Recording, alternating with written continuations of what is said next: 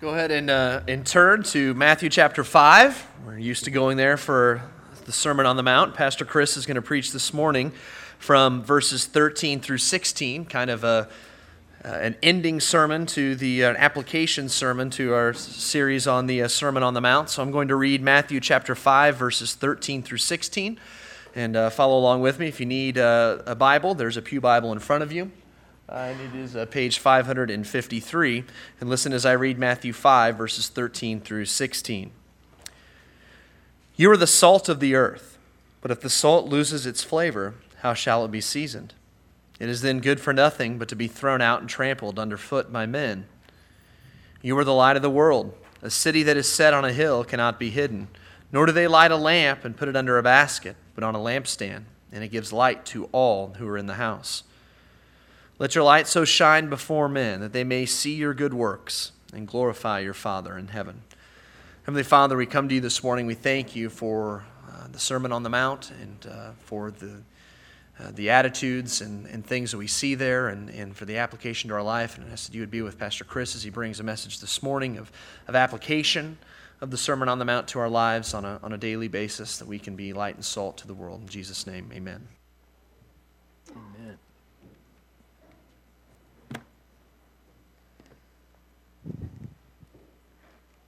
Well, keep your Bibles open or turned on or whatever means you use to have the Word of God here, uh, right there in Matthew chapter 5.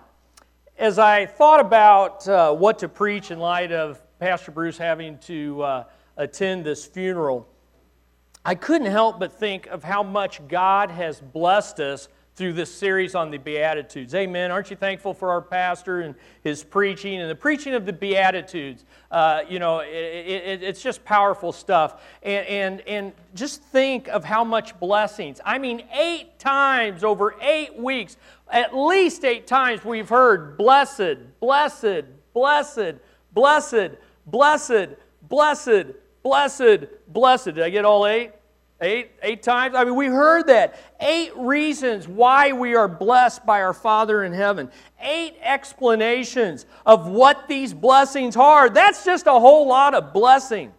Which got me to thinking, how is Jesus going to follow up, uh, follow that up in his sermon to his disciples on the mountaintop? So I read the next few verses and I said, that's it. That's it. It's verses 13 through 16. You are the salt of the earth and you are the light of the world. So, by way of introduction this morning, I want you to consider four reasons why these verses follow right after the Beatitudes that we've studied now for a total of nine weeks. And as we go through these four reasons, there are four good reasons to listen to the rest of this sermon. So let's look at these. Why do these verses follow the upside, upside down living of the Beatitudes? Well, the first one is we have been blessed to be a blessing to others. We have been blessed to be a blessing to others. God hasn't blessed us to be blessing hoarders. You ever seen the show Hoarders? We're not meant to keep all these blessings for ourselves. They're meant to be a blessing to the world.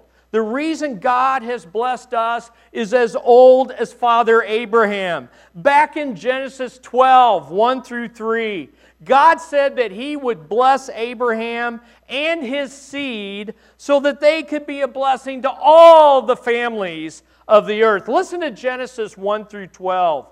Now the Lord said to Abram, Go forth from this country and from your relatives and from your father's house to the land which I will show you. And I will make you a great nation, and I will bless you and make your name great and so you shall be a blessing. We are blessed to be a blessing to others. Verse 3 And I will bless those who bless you, and the one who curses you I will curse.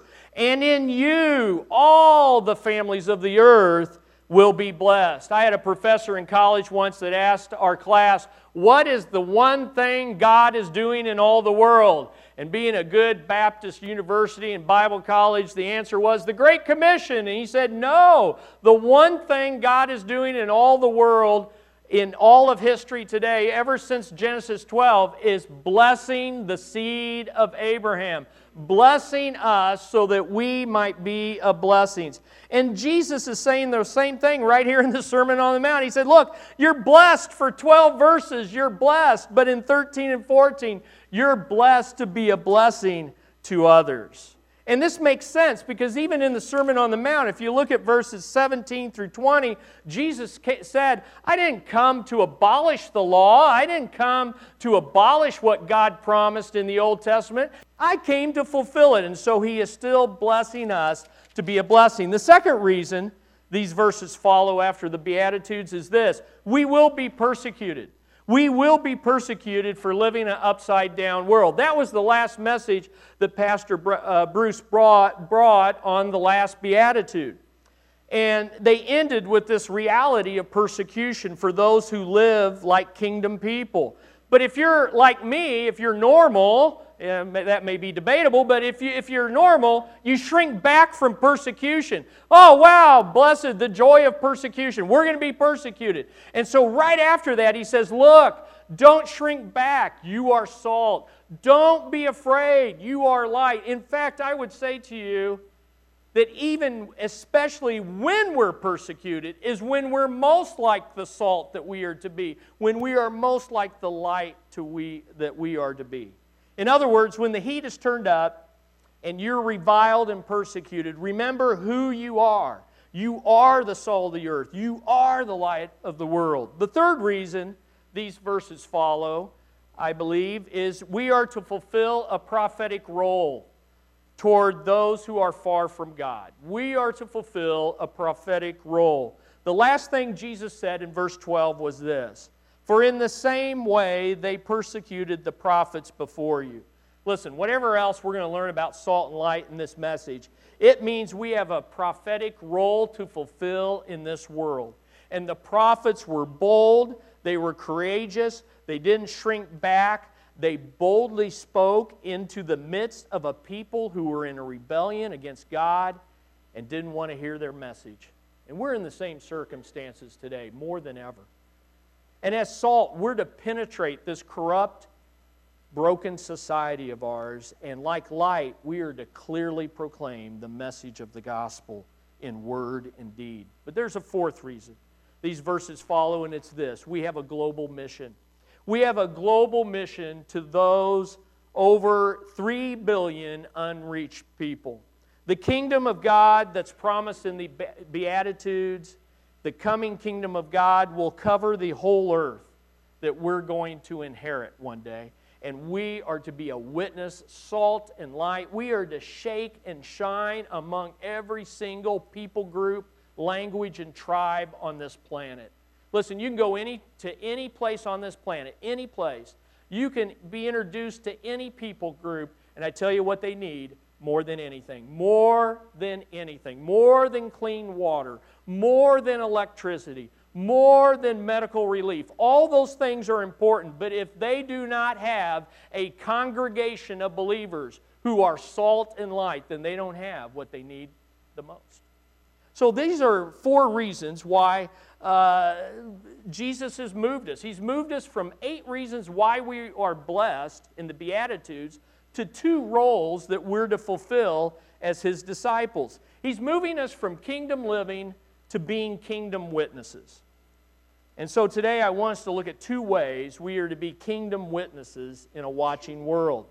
And he uses two powerful pictures from everyday life in the first century. I don't care where you went in the first century, two things that were valued, useful, necessary, and needed was salt and sunshine. In fact, the Romans had a saying uh, that if you, if you said it in Latin, and I'm not going to do it, was kind of a jingle, and it went like this There's nothing more useful than sun and salt.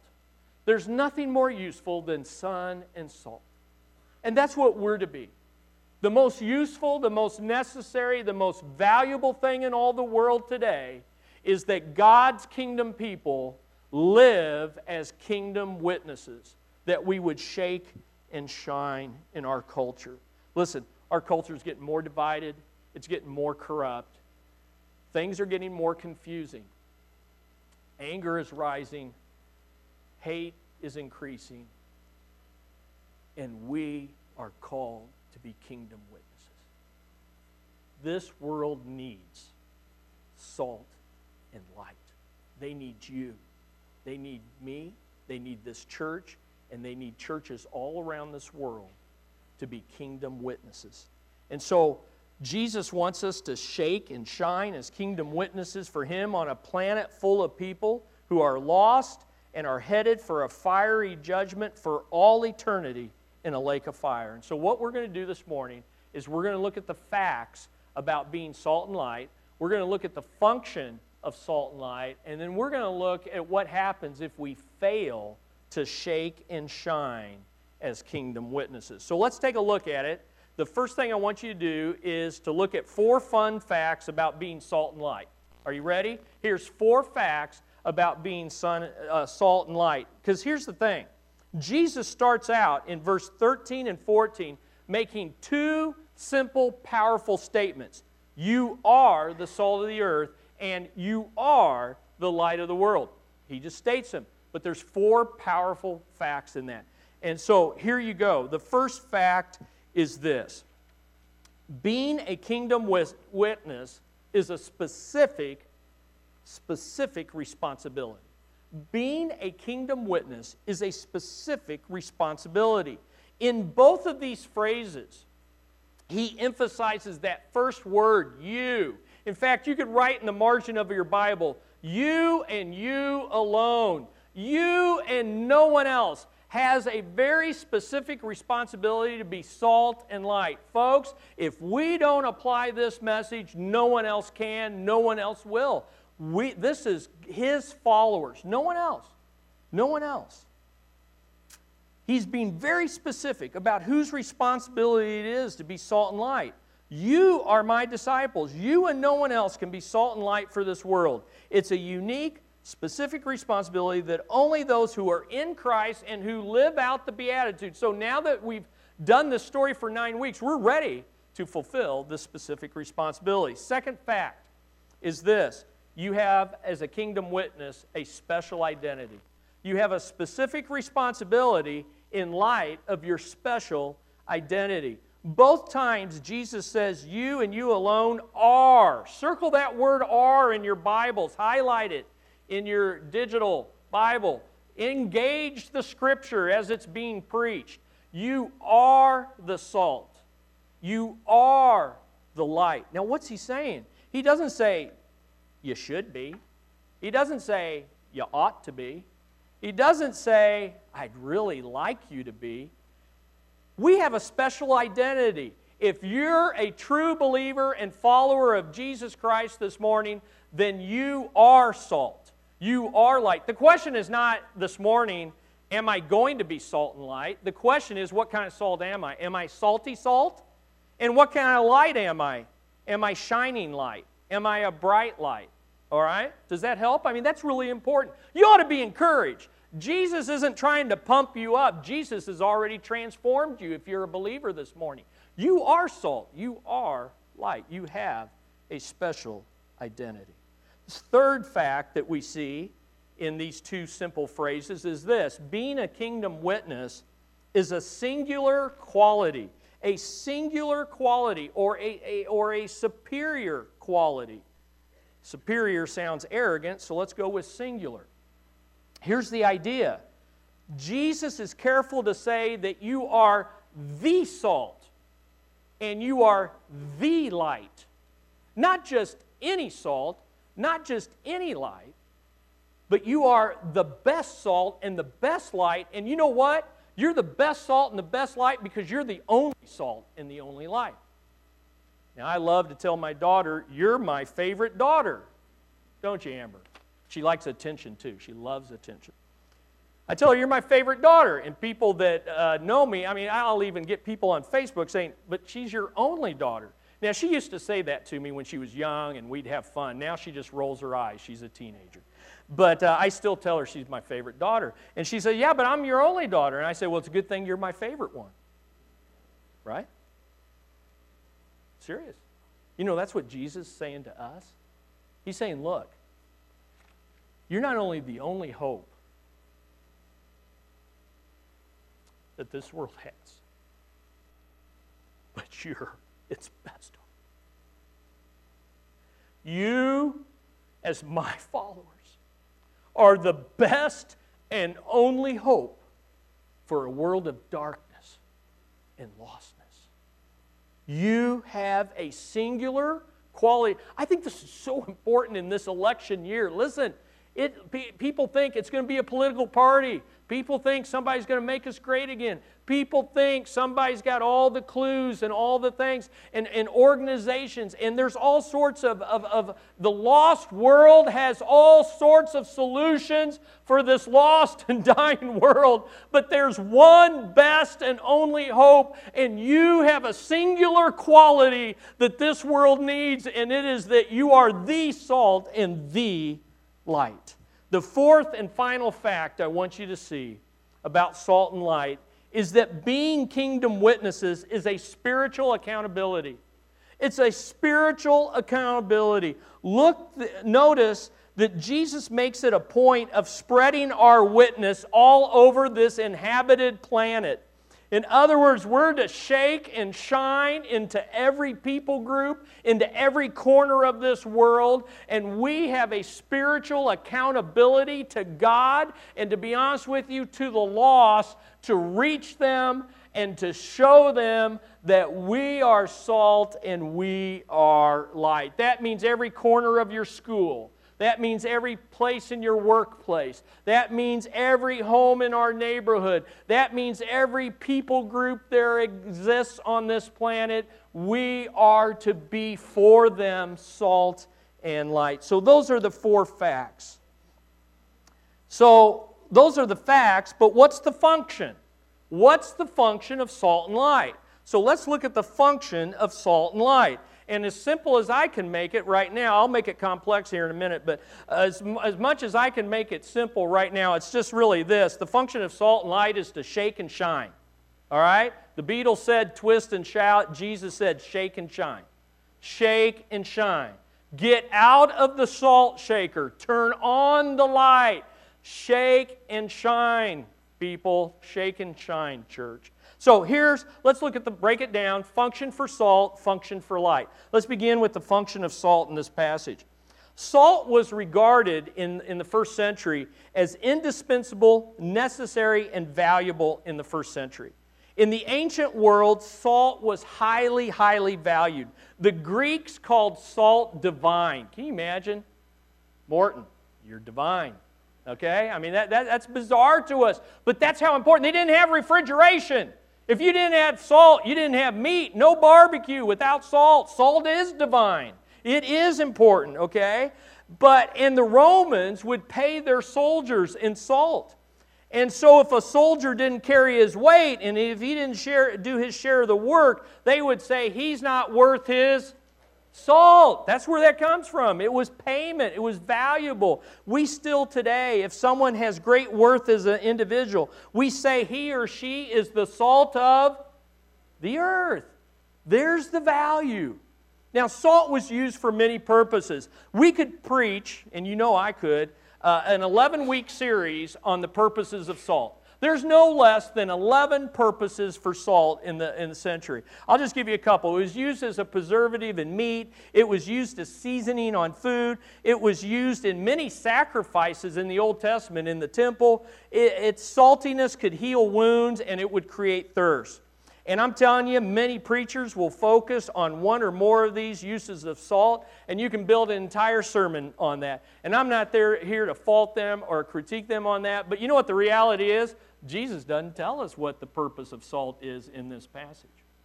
He just says you are and stay salty. So, what's the idea? I don't think the idea is any one of these things because you really get some weird application when you think through this. Some will preach, you are to preserve the earth. Hey, we're not here to preserve this rotten earth. We're here to witness to it. We're here to see God transform it, right? We're not here to add more flavor to a rotten culture, a, a culture that's head bound and headed into rebellion. We're not here to add more flavor. We're not here to preserve. So, what is it?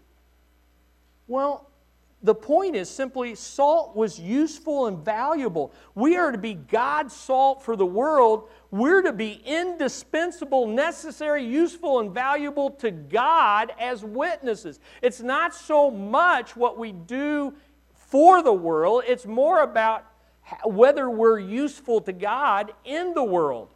Do you, do you see the difference there? God wants to, he, he says, Look, you're my salt. You're valuable, necessary, and, and useful to me in furthering my kingdom purposes. You are salt for this world.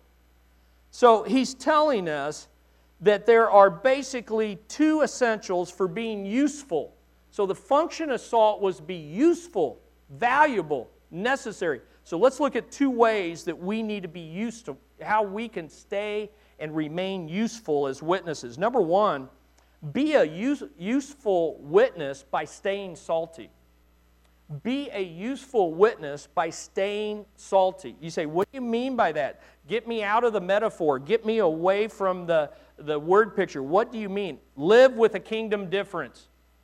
Live with a kingdom difference. Salt is valuable because it's different from the substance you're putting it on.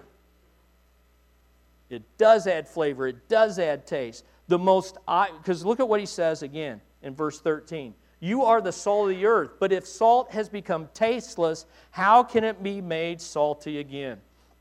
As one commentator put it, the most obvious general characteristic of salt is that it's essentially different from the medium in which you put it.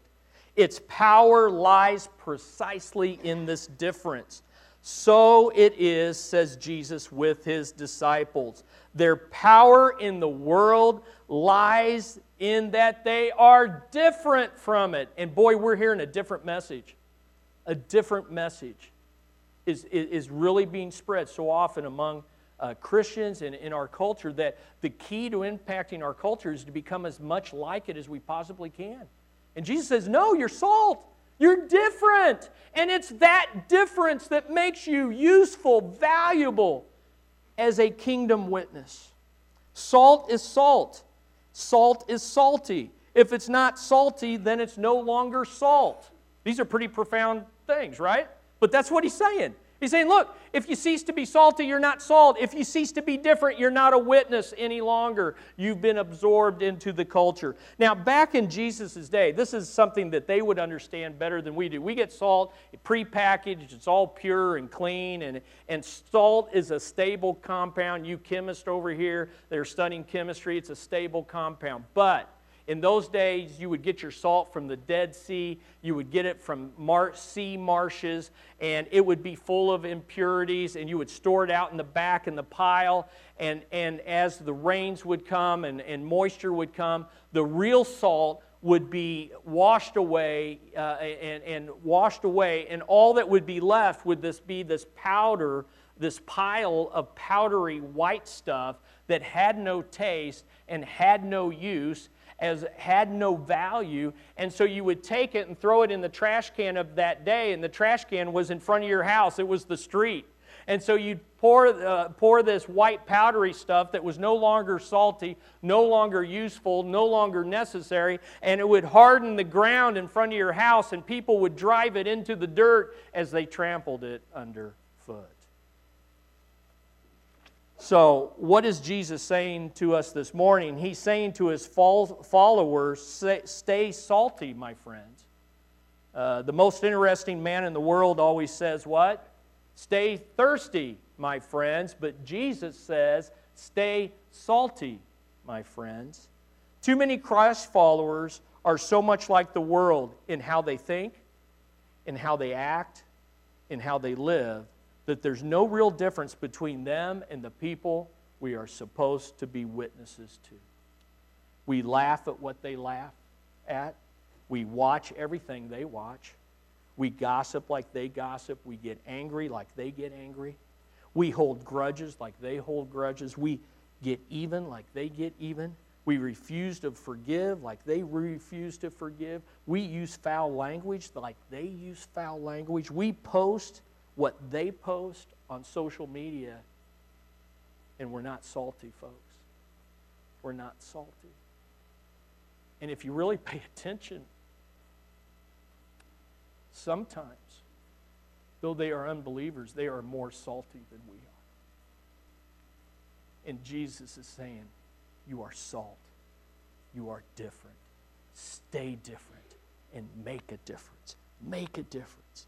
Be effective witnesses. But to do that, you need to show them a difference and live with a kingdom mindset.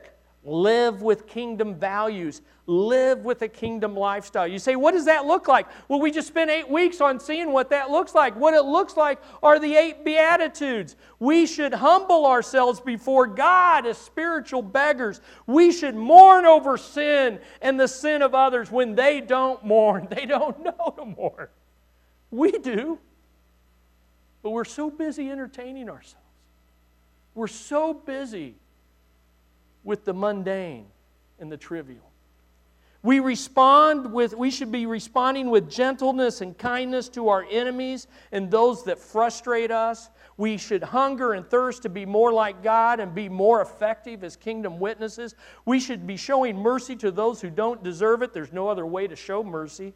We should strive to have a pure heart for God. We should seek to be at peace with others as much as it depends on us. We should be willing to suffer rejection and even persecution in order to be effective kingdom witnesses. That's what it means to be salty. That's what is useful. They stay salty by living with a kingdom difference. And if we're not willing, listen, if we're not willing to stand out, stand up, and swim upstream, against this culture, then we're of no use to God. That's what he's saying. Salt that's not salty is good for nothing except to be thrown out and trampled underfoot. But being different doesn't mean, now, right now you're saying, I know some Christians that are so different, I don't want to be like them. Right? So being different, don't mistake, doesn't mean being odd, weird, or strange so that no one can relate to you nor does it mean to be so obnoxious no one wants to be around you. See, I'm just different. No, it's a difference that makes a difference, okay? So, to be effective kingdom witnesses, we need to live with a kingdom difference, but to do that, you've got to live with a, a kingdom perspective. So, here's the, here's the idea you be useful witnesses by staying tasty. So it's not just staying salty, being different, but it's staying tasty. Live with a kingdom perspective. In other words, live with wisdom. Because notice what Jesus says. But if salt has become tasteless, now I'm, I'm, I'm going to get you here. This, this word that Matthew uses is a unique word in the Greek that not only means tasteless, but foolish. So he's doing a word picture salt, tasteless, Christians, foolish. And when Christians live, seek to live differently, and do it foolishly, you're no good to God and you're no good to the lost. Amen? Isn't that good stuff? That's just good stuff. So be different, but be wise in how you're different. That's what he's saying. If you're going to stay salty, then we have to stay tasty as well. What's the point? Don't be foolish and become a tasteless, useless uh, witness for God's kingdom. In other words, live differently, but be wise how you go about it. Perhaps the Apostle Paul has the best explanation. Turn your Bibles to Colossians 4 5 through 6. Turn your Bibles to Colossians 4 5 through 6. I think this is a tremendous, tremendous really explanation. Comparing Scripture with Scripture. Here's what it says Conduct, uh, Colossians 4 5 and 6. Conduct yourselves with wisdom toward outsiders, making the most of the opportunity. Redeem the time. Let your speech always be with grace, as though seasoned with salt, so that you will know how you should respond to each person. Don't be a bull in the china closet. Instead, be a wise, gracious, bold, courageous witness that knows the wisdom of when to talk and when not to talk, knows the wisdom when to ask questions and when to give answers, knows the wisdom of how to be different without being obnoxious. Amen? I mean, that's just That's just good stuff. And that's what we need. Okay, so that's the function. So, what's the function? We are to stay salty so the lost get a taste of godly wisdom. They need to get a taste of what it is to manage money from a kingdom perspective. They need to get a taste of what it means to parent from a kingdom perspective. And none of us are perfect at any of this, but we have a wisdom that comes from God. We have priorities that come from God. And they need to see a difference, and they're like, you know what? That's interesting. That's tasty. You're giving me a taste. How can I get in on that? Now, what's the function of light? So here's the second thing that we are to be. The second role is the function of light in this passage. And the function of light in this passage is again twofold. First of all, be a visible witness by not hiding the difference God's making in your life. Be a visible witness by not hiding. Look at what he says in verse 14 You are the light of the world. A city set on a hill cannot be hidden. Don't hide your light. And to be honest with you, when you live differently, you don't have to worry about it. Uh, you, you stand out. That's just the fact of the matter. See, that's what he's saying. Look, you are different and you will stand out. And that's a good thing. I know for some of us, we have different personalities. That's the way God has shaped us.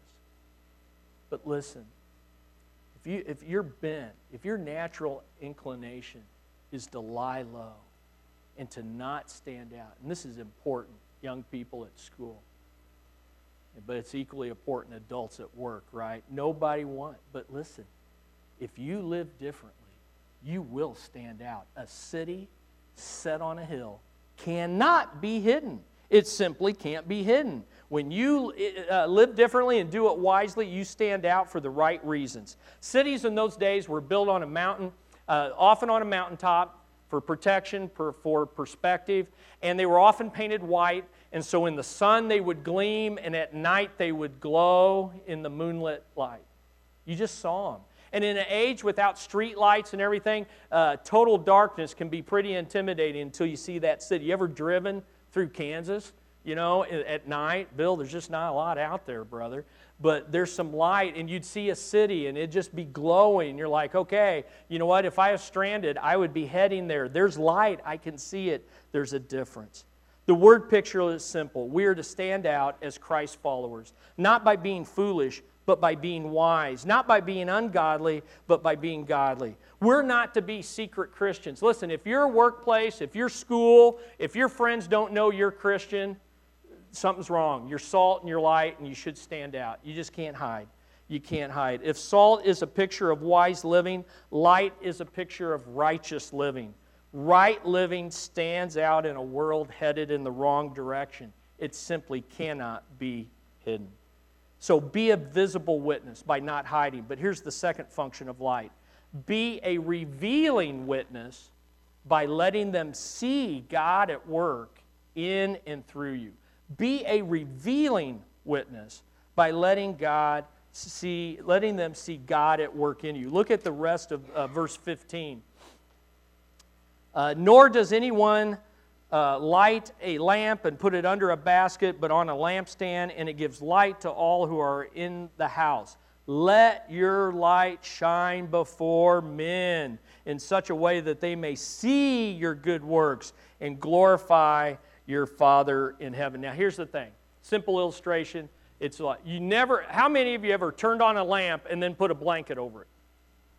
Okay? Your kids may have and started a fire, but you wouldn't do that, right? You, you start, you turn on a lamp in order to see the light and for others to see the light. In our home, we have a hallway heading down to our bedroom, and so when we're going, uh, shutting down the home for the night, uh, uh, Gwen will be, me or Gwen, whoever, will be in the living room, and one of us will head to the bedroom, and you have to leave the living room light on until you get to the bedroom to turn the bedroom light on, because when you turn the be- living room light out, you got to make it to the beth- be- bedroom. Do you get what I'm saying? You turn it on so you can see it.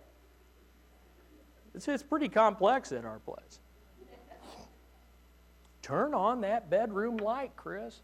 Okay. Because you need light. You need light. You got to see light. Listen, when you turn a light on, it's meant to shine light. And when God saved you, He turned you on spiritually. He gave you the ability to live righteously, and He intends us to do that.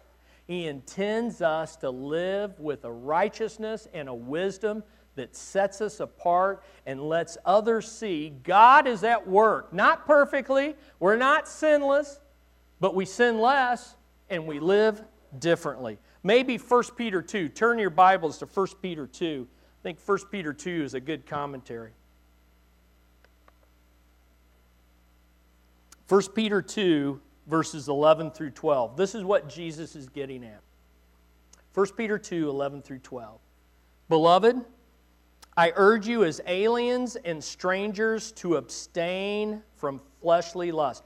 Look, you're, you don't, you're not citizens of this world. You're citizens of heaven, so live like it, which war against the soul. Keep your behavior excellent among the Gentiles, so that in the thing in which they slander you as evildoers, they may, because of your good deeds, because they see God at work in you, as they observe them, glorify God in the day of visitation. Listen, not everybody's going to congratulate you for living righteously, okay? But one day, Jesus is coming again. And when he comes and when his judgment comes, lost people should be able to testify I saw a difference. I rejected the difference. I mocked them for their difference, but I saw a difference. I saw you at work, and I rejected that witness. So there, there's, the, there's the idea. Now, so what's the bottom line? We are to shine brightly so the lost can see our good works and glorify our Father in heaven. So we've seen the facts, we've seen the function, but what happens if we fail? What happens if we fail to shake and shine? What happens when we fail to stay salty and shine brightly? Well, he tells us two things will happen. First of all, tasteless salt, which we've learned today is foolish living, is useless to God, and it's thrown out to be trampled underfoot. You're like, man, that's kind of a negative message.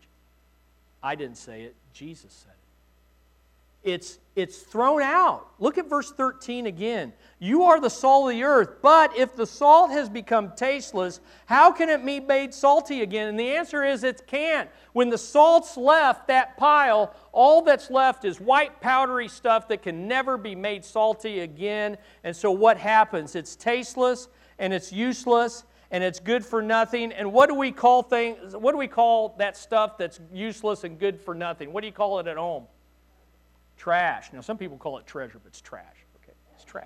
And what do you do with trash? You throw it away.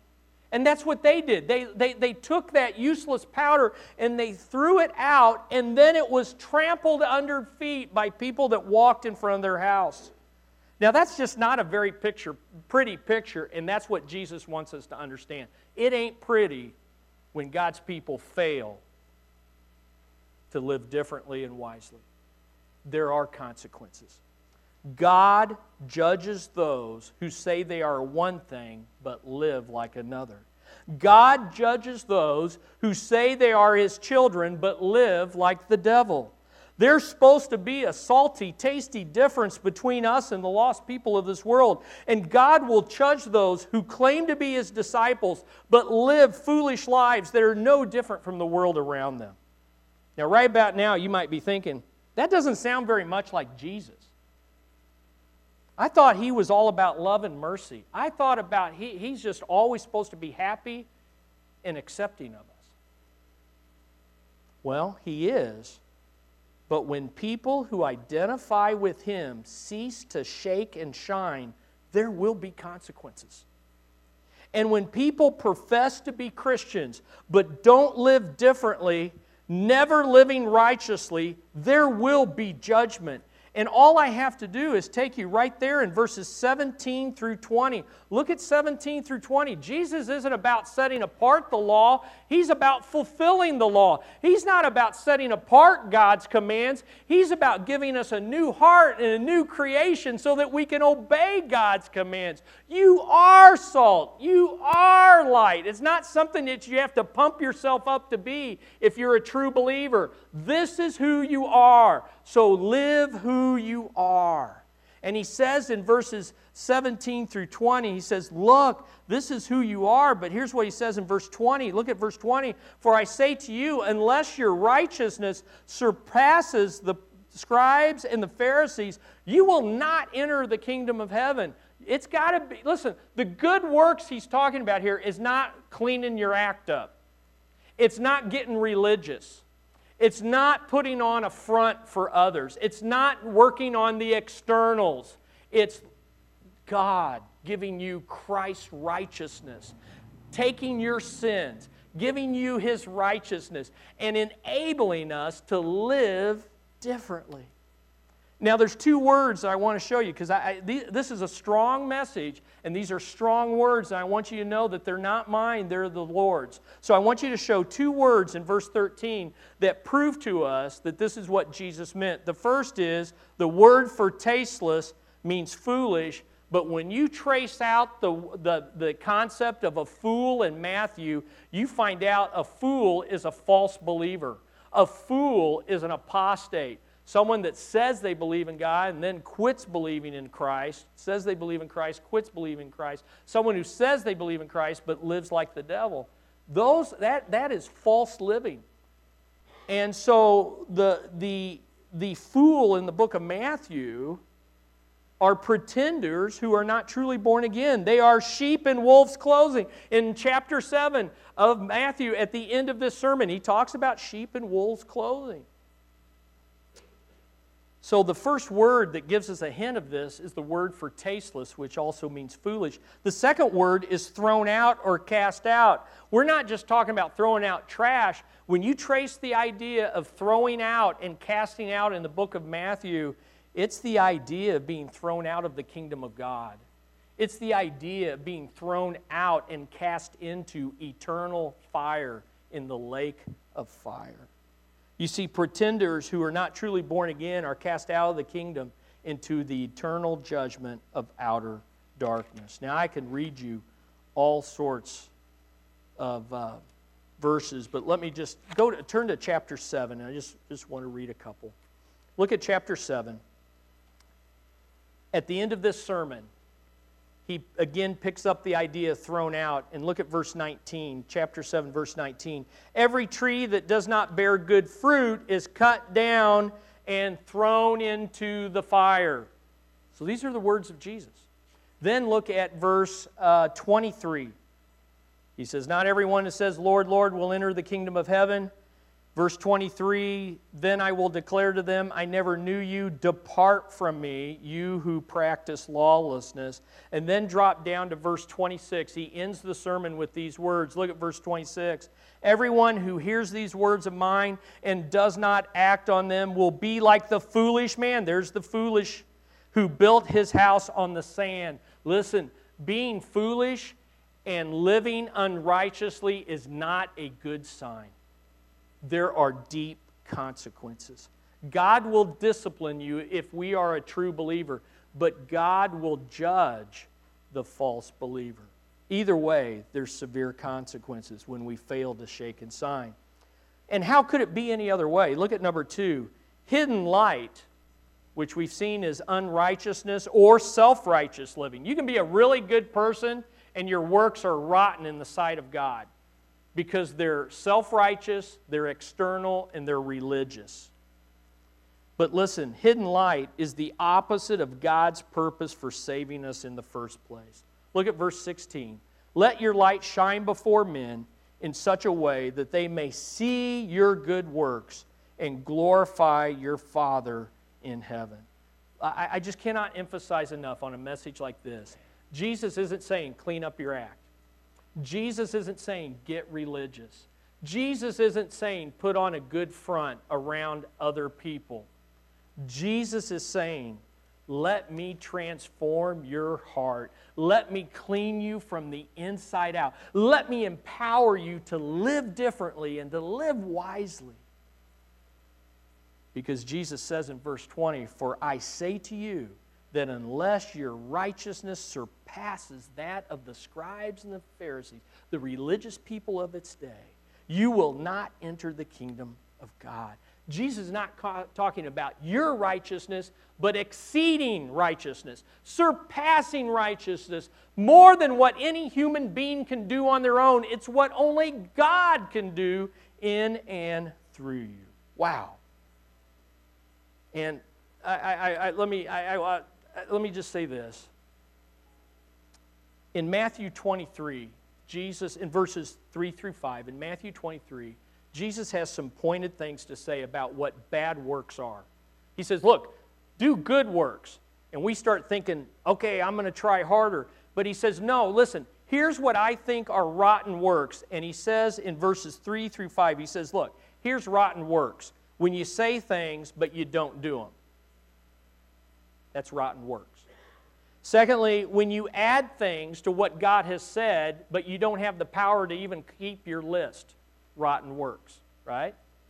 And the third thing is when you do things that can only be seen by men, but you don't do them for God and you don't do them when no one's looking. Rotten works. You see, the good works people need to see are the ones that only God can do. The ones that require God's power the ones that point people not to what I can do, but what only He can do. Ones that don't point to my greatness, but His greatness. Power that says, God, if He can change me, He can change you. Amen? Man, that's what they need. That's what they need at work tomorrow. That's what they need at school. That's what they need in my neighborhood. They need to see a godly, wise difference that points them to the glory of God in heaven because He's changing people like us here on earth. Amen. So, stay salty, shine brightly, be who you are in Christ, live with godly wisdom, do good works that point to God's glory, to God's greatness. And you know what? Jesus says, if you're my disciple, if I've if you're born again, if you've crossed the line from unbelief to belief, if you've crossed, crossed the line from darkness to light, you are salt and you can do this. You are light and you can do it because I'm going to be doing it in you. Amen. So don't you leave with your head down today. You, as a believer, leave with your head up saying, I am salt, I am light, and I'm going to stay salty and I'm going to shine brightly. Amen? Man, let's do it. Let's do it. And you will stand out, but understand, not all will receive you well. Some will reject you and the God who is changing you, but some will receive you, and in receiving you, they will learn to receive the Father, and they will be converted, and they will be transformed. Amen?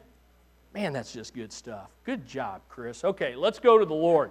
Let's go to the Lord, man. This is good stuff. Good stuff. Let's be salt and light. Amen? All right, let's bow our heads, and, and, and, and, and you know what? Literally, we're not having a response time. You know why? Because the response time is when we leave this church. The response time is tomorrow morning. So as these guys sing, and when I mean we're not having a response time, what I mean is the response is going to be manifested in the workplace, in the neighborhood. Amen? So here's some things to think about as they sing. Let's pray for the lost people in our circle of influence. Let's pray for the Makonde people who we are financing a Bible, the light in their language. Let's repent of those areas where we have been foolish and ungodly. Let's rejoice that Christ is at work in us if we are a believer. And I beg of you today, if you're an unbeliever, if you're far from God, if all of this sounds really foreign, but all you know is you need your life to be changed, receive Jesus this morning. Receive Him as your Savior and Lord, and He will transform you into salt and light. He'll give you wisdom to make better decisions. He'll give you righteousness to live godly, and you will see an eternal difference. Amen? Father, we come before you, and we just ask for you to do a work. Your word is being preached. Your people, we need to respond. And if anyone's here that needs to know you as Savior and Lord, Lord, they can receive you by just turning from their sin, accepting you, and asking you to do for them what they can't do for themselves, to forgive them, transform them, and secure them in a relationship with you for all of eternity. In Jesus' name, let's respond to God's word.